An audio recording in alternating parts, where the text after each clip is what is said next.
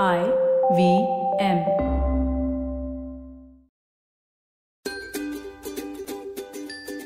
नमस्कार, मैं हूँ शिफा माइत्रा और स्वागत है आपका स्माइल इंडिया पे।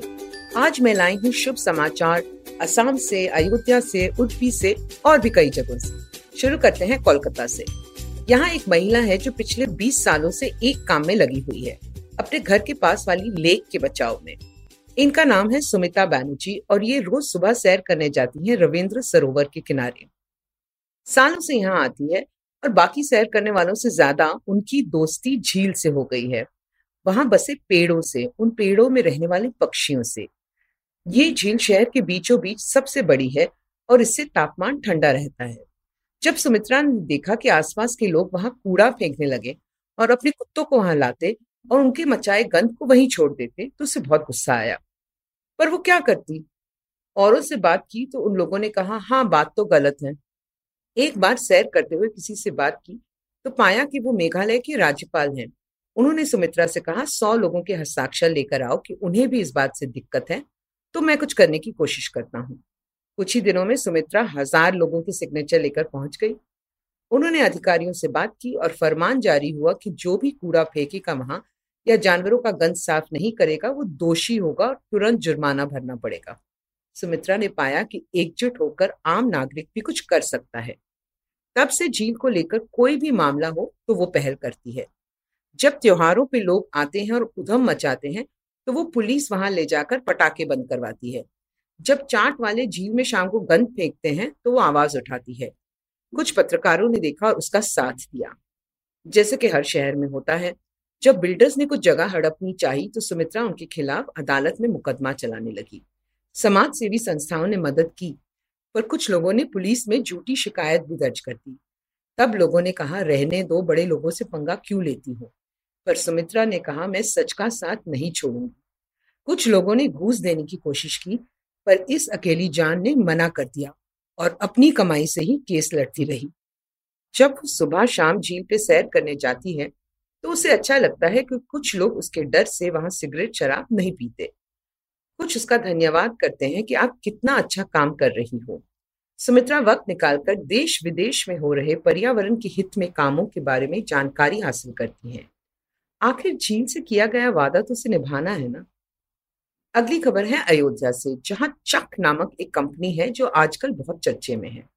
वेद प्रकाश नामक एक आदमी ने इसे सात साल पहले शुरू किया था।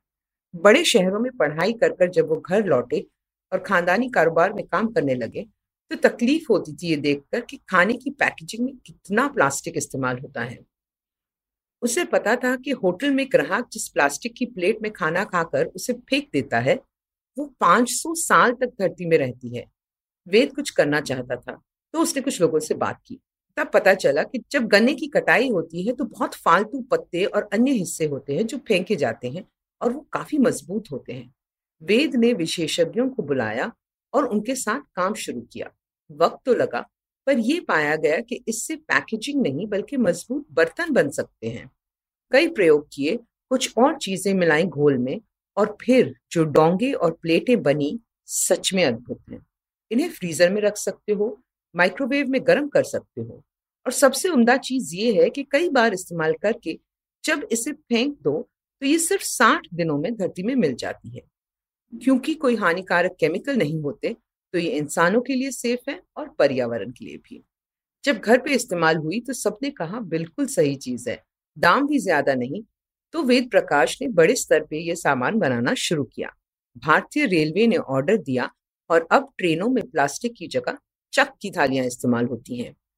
पीवीआर और आइनॉक्स भी इसमें पैकेजिंग करने लगे हैं। और हल्दीराम में जब आप चाट खाओ तो चक के द्वारा आप पर्यावरण को भी खुश कर रहे हो। हाल ही में ये ऑनलाइन भी मिलने लगी हैं। मैं तो ज़रूर खरीदूँगी।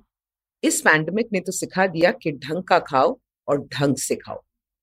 अगला समाचार है शिरवा, उडपी से। यहाँ कुछ महीने पहले एक भव्य गणपति मंदिर बना है। ये शहर के बीच में है और श्रद्धालु यहाँ मंदिर की सुंदरता देखकर दंग रह जाते हैं। पंडित जी का घर भी इसी मंदिर के परिसर में है। करोड़ों रुपए खर्च किए गए इसे बनाने में। और ये बनाया एक उद्योगपति गेब्रियल नैसरथ ने। वो खुद क्रिश्चियन है। उन्होंने अपनी श्रद्धा से मंदिर बनवाया और साथ ही एक ट्रस्ट भी, जिसमें सिर्फ़ हिंदू धर्म के लोग हैं और मंदिर उन्हें सौंप दिया। बचपन से ही गेब्रियल को गणपति जी से बहुत लगाव था और स्कूल से आते वक्त रोज अपने हिंदू दोस्त के साथ एक छोटे से मंदिर में माथा टेकते थे। माता पिता के साथ गिरजाघर भी जाते थे पढ़ाई के बाद मुंबई चले गए। वहाँ भी घर मिला तो प्रसिद्ध सिद्धि विनायक मंदिर के बिल्कुल सामने। उन्हें लगा कि बप्पा ने मेरा हाथ पकड़ा हुआ है। अपना कारोबार शुरू किया, तरक्की हुई, पर रहे वो हमेशा मंदिर के पास वाले घर में ही। पचहत्तर साल के हो गए तो अपना कारोबार औरों को सौंपा और अपनी जन्मभूमि लौट आए। अब उनका बचपन का मंदिर नहीं था तो बप्पा के लिए उन्होंने ये मंदिर बनाया। अब रोज यहाँ लाइन में लगकर दर्शन करने पहुँच जाते हैं।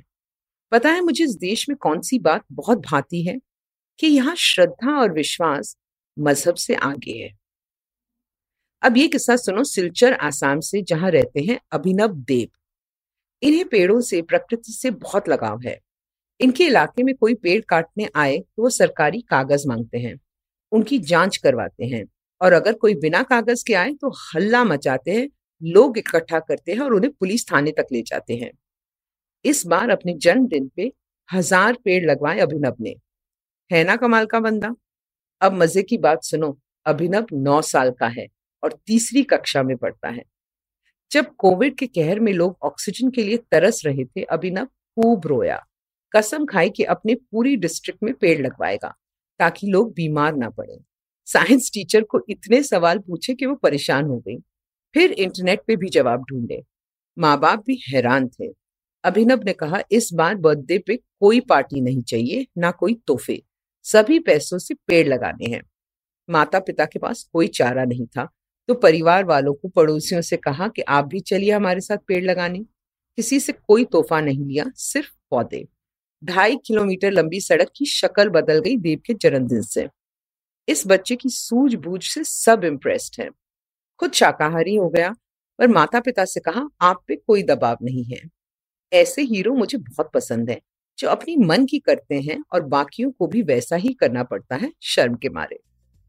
अब मुझे आज्ञा दीजिए, अगर आप इंडिया के बारे में और दिलचस्प बातें जानना चाहते हो तो फेसबुक पे मेरा पेज गुड न्यूज़ इंडियन ज़रूर देखें। मुझसे बात करना चाहे तो ट्विटर या इंस्टाग्राम पे शिफा माइत्रा है मेरा हैंडल आईवीएम पे और मज़ेदार पॉडकास्ट सुनने के लिए आईवीएम का ऐप डाउनलोड करें या वेबसाइट पे जाएँ, या जहाँ भी आप पॉडकास्ट सुनते हो आईवीएम को खोजें। आईवीएम के सोशल मीडिया हैंडल्स फॉलो करें ट्विटर और इंस्टाग्राम पे। अगली बार तक अपना और अपनों का ध्यान रखिए। अब जब आप ये पॉडकास्ट सुन चुके हो तो अगर आप इसे अंग्रेज़ी में सुनना चाहते हैं तो वो भी मुमकिन है। स्माइल इंडिया हिंदी और अंग्रेज़ी दोनों में आता है तो अपने सर्कल में ये बात बताना ना भूलें।